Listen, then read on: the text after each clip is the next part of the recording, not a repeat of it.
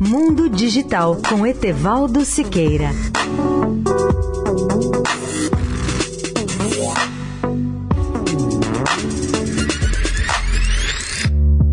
Olá, amigos da Eldorado. Um estudo feito pela União Internacional de Telecomunicações, a UIT, que a agência das nações especializada para esse setor, mostra os benefícios para as camadas mais pobres da sociedade quando elas passam a ter acesso às chamadas tecnologias da informação e das comunicações, que abrangem celulares, satélites, internet, rádio, TV e outras formas de comunicação.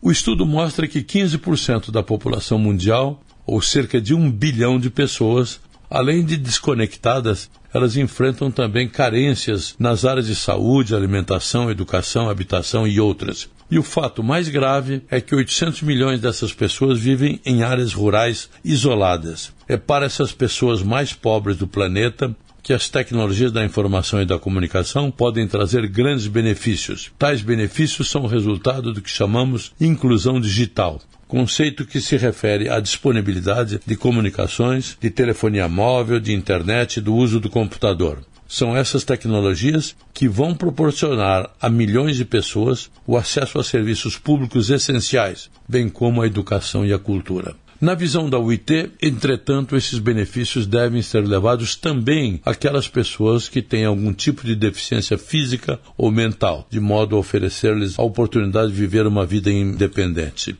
Isso ainda é mais significativo quando existem no mundo pelo menos 186 milhões de crianças deficientes que não puderam concluir o ensino primário, segundo informa a Agência das Nações Unidas e a própria ONU. Etevaldo Siqueira, especial para a Rádio Eldorado. Mundo Digital com Etevaldo Siqueira.